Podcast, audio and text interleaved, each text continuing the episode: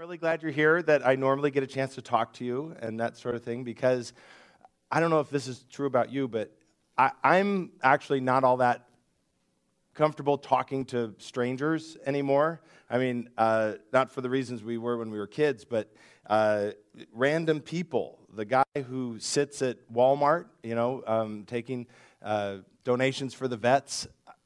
Uh, he's probably a really nice guy, but I don't, I don't make eye contact and I kind of move away. And uh, people at, at Trader Joe's, um, if they're looking at one of my favorite products, maybe where I used to, you know, strike up a conversation, now I kind of just don't because I don't want to be creepy, you know, or that guy. So I avoid that. Um, and no way am I ever giving advice to somebody with a child or a dog.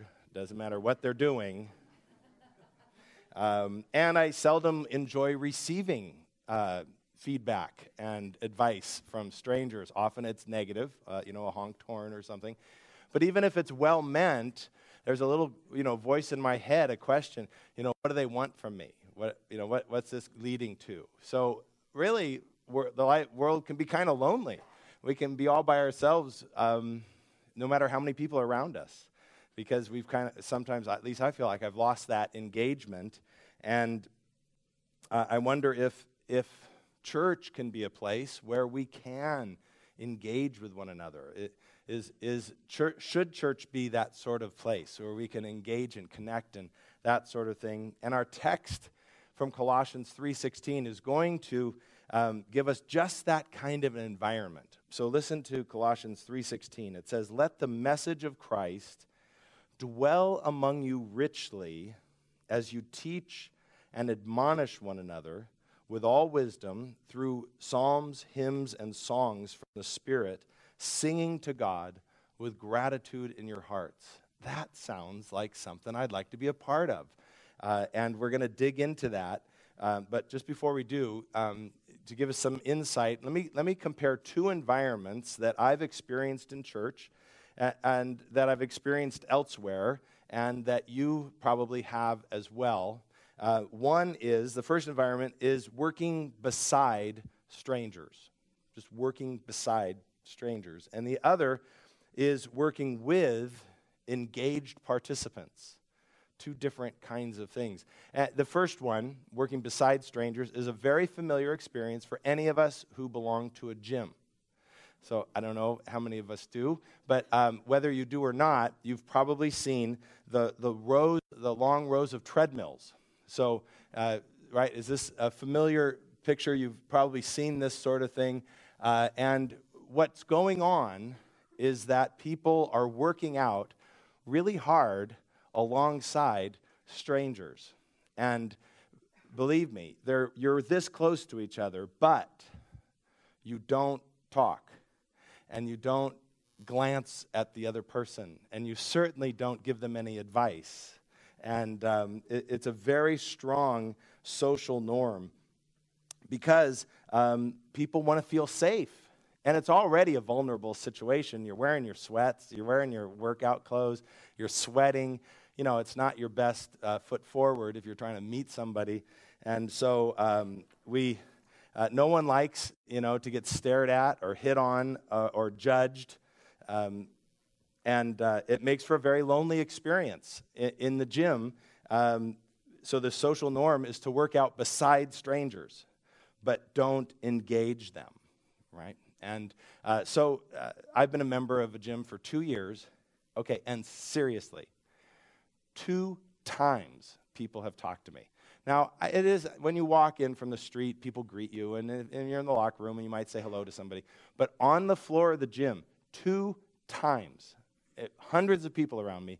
Two times people have talked to me. Once a fellow uh, was working out, exercising next to me, and I was kind of like grunting out the last couple reps in, a, in, a, in my third set. And it was uh, all I could do. And, and when I dropped the weights, he was like, Good job. Way to go. You know, way to push through. And I was like, Well, thanks, you know, and I, that felt good. Um, the second time was a woman half my age I was uh, doing some kind of stretching exercise, and she was doing a stretching exercise next to me. And she said, You should try this. And I'm like, If I tried that, they would take me out on a stretcher. You just, Um, so those are the two times people have talked to me. Um, other than that, uh, I work alongside a hundred strangers. Now, in contrast, the second environment uh, is that one where we work with engaged participants. And I had that experience when I went uh, for my first time to an ultimate frisbee uh, game. Now, they call it ultimate. It's not ultimate frisbee, but we would call it ultimate frisbee. But people who play it, it's ultimate. And, uh, but it's, play, it's like soccer, but it's played with a frisbee. And uh, it's played on a soccer field, and you run up and down with this frisbee. And a friend of mine played a lot. He was an enthusiast, and uh, he invited me to play. So I showed up early uh, to the field. And uh, my friend wasn't there, but another fellow was. And so I just want to paint this picture for you. Unlike the gym, where in two years almost no one has spoken to me, in less than two minutes, this fellow walked up to me because I looked like a newbie.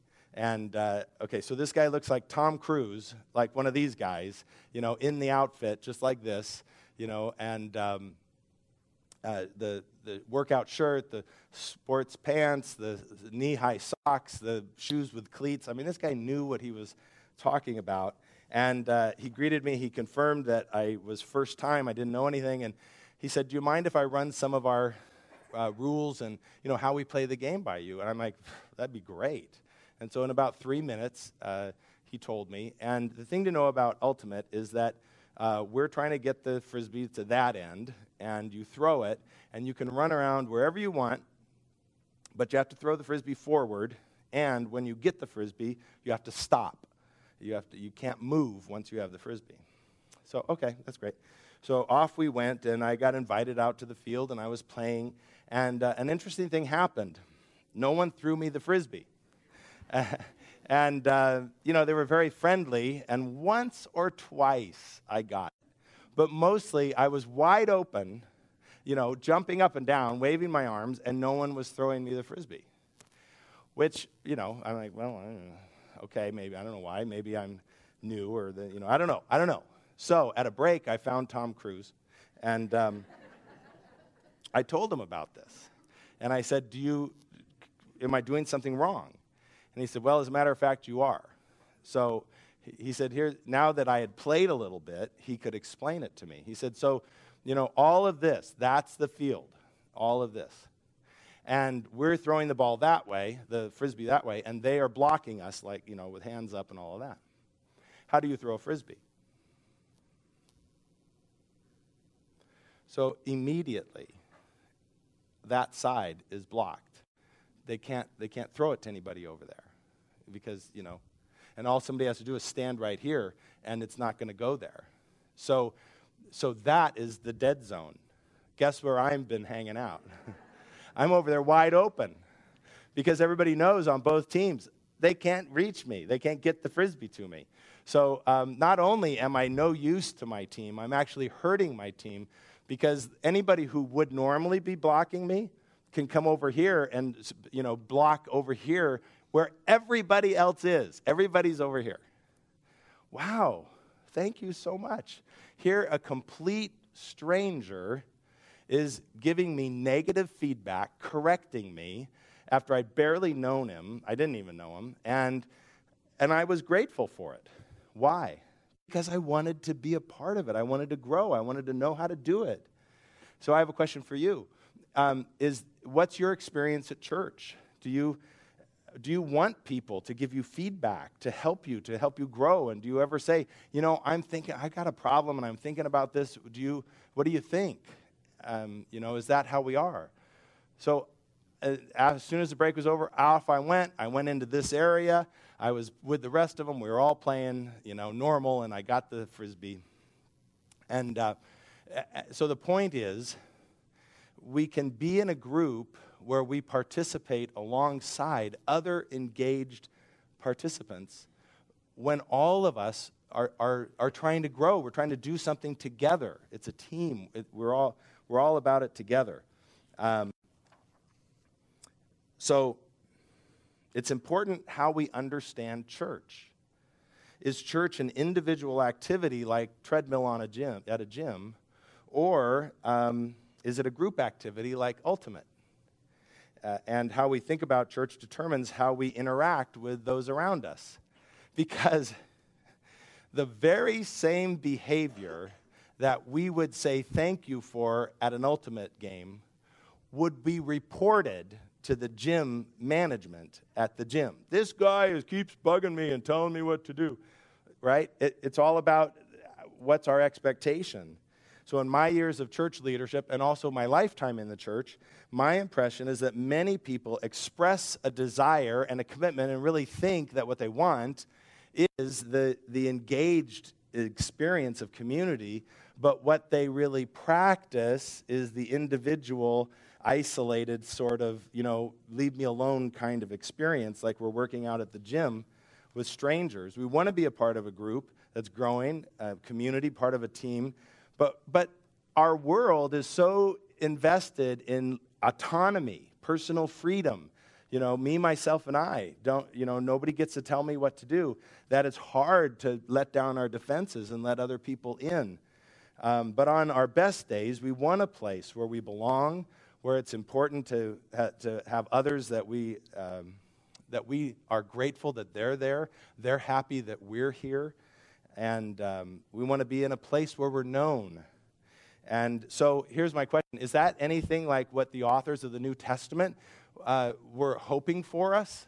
Absolutely. It's, it's right here in this text. You can't have this text and have experience it in an individual uh, kind of experience. Our text gives us a way to have a helpful interaction uh, and a sense of belonging where we are safe to share and to be known. And it's where we can, the first point, join the group. We need to join the group.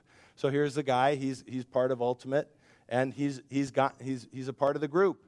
And the text says, Let the message of Christ dwell among you richly as you teach and admonish one another. Now, the reason I say, well, you have to join the group is because of this last part, as you teach and admonish one another. Um, and I first want to say, here we are back again with that word let. Last week we saw this word let when we said, Let the peace of Christ dwell in you richly. We said that in Colossians 1, 3 1 through 17. The first 14 verses, the word let is never included. It's always direction. Do this, do that, set your heart on, put to death, therefore, clothe yourself. All of these commands. But now, when we get to these next two, last week's let peace and this week's let the wisdom of Christ, the author knows we, he can't make us. He can't make us do this. We have to choose it. We have to make a decision that we are going to let this happen in us. And um, so we're going to let wisdom, and uh, we can shut it off or we can let it in. And at its best, the church is a community of people, uh, not a collection of individuals. And why is that so important? For the same reason, uh, a person will happily take advice from somebody at a game and report them at the gym because it's, it's our expectation of what we're looking for. So here's the reason why it's so important that we are participants. the verse says um, that we are to teach and admonish one another. Hmm, okay. I'm pretty sure all of us would be okay with teach. Yeah, uh, you know what? I've heard Susie teach. She's great. That's awesome. Um, and uh, we can, you know, you can teach me. Uh, I'd be interested in what you know about the Bible. Yeah, but I need to admonish you. Oh, oh no. Know, you don't get to admonish me. Wait, what does admonish mean again? Oh, yeah. Reprove, correct, reproach, critique. Yeah, you don't get to do that to me. I, I, now it's starting to sound like a cult, right? It's like, this is, this is creepy. I, I didn't sign up for this. Um, and we aren't in the habit of doing that, of admonishing one another. And we're not going to start, don't worry. Um, but are we wanting to grow in our faith enough to the point that we're willing to accept positive and even negative feedback about ourselves? Does faith matter in our lives to the point where we want to get it right, like the ultimate game, and are willing to be corrected when we got it wrong? Or does that even sound invasive and creepy? Maybe a little bit of both. It's the difference between seeing it as ultimate and seeing it as a gym. uh, different expectations. Uh, uh, but the call, the challenge, the invitation of Colossians 3:16 is to let let the wisdom of Christ dwell in you and teach and admonish one another. Um, the followers of Jesus who experience God's living word together, even to the point of being able to do that for one another. Uh, and so, what's interesting about that is um, Colossians 3:16 is not the famous 3:16 text, right? That's John 3:16. But if we get it right about what Paul is saying to us about we need to grow in community, we might look at John 3:16 a little differently as well. So um, take a look at this famous verse, John 3:16. For God so loved the world that he gave his one and only Son, that whosoever believes in him shall not perish, but have eternal life. Now that's where we usually put the emphasis eternal life and it means perpetual, everlasting. That sounds good. We'd like that.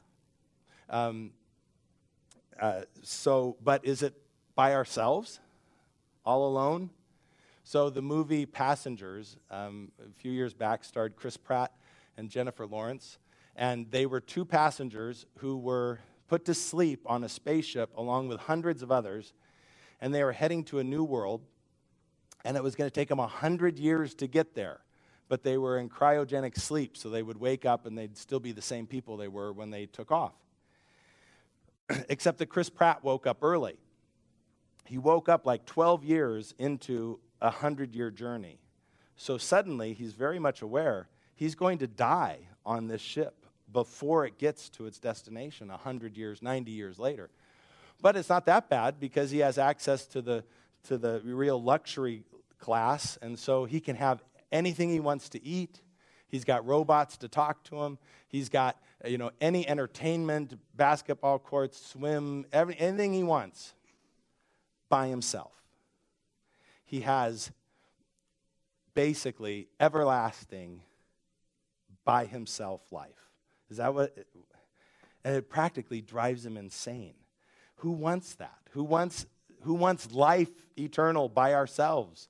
It's communal. So take a look at John 3:16 again um, with a different set of emphasis.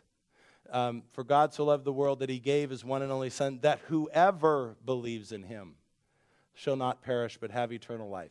So whoever does not mean um, each individual. It, it, the phrase means all, every, the whole, everyone. it's a communal word, it's a collective word. Of course, it means that all of us individually, but there is in it a collective component that says everyone, all of those, all of us who believe, there's a community component to it. And so, is the best church, the best churches, uh, are they the kind that encourage and challenge and even require members to, have, to be accountable to one another, to really be in community or not be part of the church? There are churches that teach that.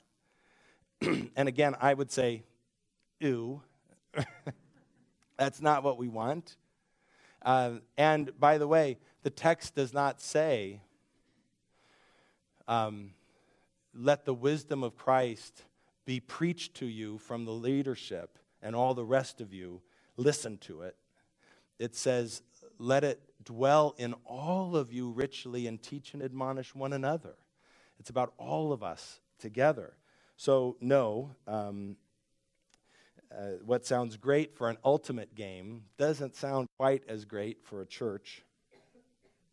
Uh, and my ultimate experience was not about the ultimate leadership telling all the rest of us, do this, do that. It was about all of us. In fact, I was, I was talked to, Tom Cruise was just a guy who played. Uh, and at, uh, the best churches are also for people who are at a place in their lives where they just need a safe place to worship personally without having to sign up for all the rest. The church needs to be a place where people can come by themselves alone. They're at a place in their life where they just need a safe place to be with God amongst a group of friendly people. Um, and so that we need to be both. We need to be both of those. Um, and having a group of people that we trust enough to share our lives with takes time. We, it isn't just like, hey, we're glad you're new with us. Get in a group with us now, you know. So I have a next step for you. Um, it, it, to, to, to come to a place where you have a community that you believe in and, and love and, and, are, and are connected with, just start with one. I'll bet you there's a person in your life um, that uh, whom you trust and would accept teaching from and even be admonished by. I have a number of them. And formalize that relationship by writing them a note and thanking them for being someone you trust with your personal growth. Don't you think they'd appreciate that? A friend of yours that you say, Hey, I just want you to know, I really am grateful for your input in my life. And I, and I, I just want to let you know that I, I trust you uh, with good input for me. And I, I, I think God speaks to me through you. I'd love to get a note like that. Send somebody a note. Um, so, but, okay, so I've, I've drawn this picture. The gym or ultimate, is there middle ground? Yes. Uh, metaphorically, we can join a spin class. All right, so do you know spin? So listen to the rest of the text. With all wisdom, through psalms, hymns, and songs from the Spirit, singing to God with gratitude in your hearts. So there's an element of this relation together where we are doing something together. And this says, with all uh, hymns and, and psalms and all of those things, making music together in our hearts. That's like a spin class. Now, a spin class at a gym um, is you take that lonely um, treadmill experience and you get off the treadmill and you walk into a room where there's a bunch of these stationary bikes, and everyone is doing all of it together. Now, there's still an element where you're beside some strangers, but you've all committed to taking the class with this teacher. And so you, um, afterwards, you know, you're like, my gosh, that was, hey, I noticed you were, you've been doing this for a while. You look like you're hardly even breaking a sweat. How long have you been doing it? And you begin to talk to each other. And they're willing to listen because you've both committed yourselves to something. Uh, it, it's, um, it's, a, it's a step from, from the gym and the treadmill to spin, ultimately to the ultimate experience. Um,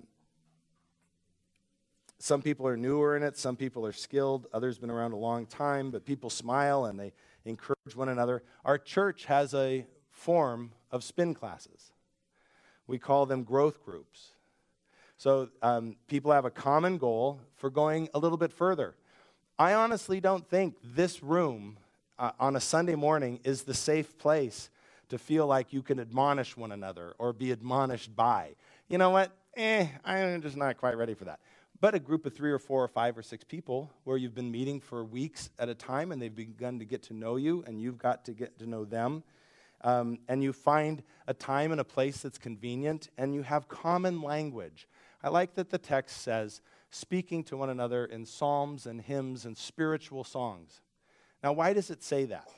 Should we have in our growth groups hymnals and you guys should sing to each other? No. Um, and, but why did they say that? Because that's all they had.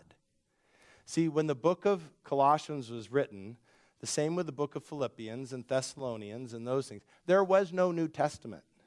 They hadn't written it yet.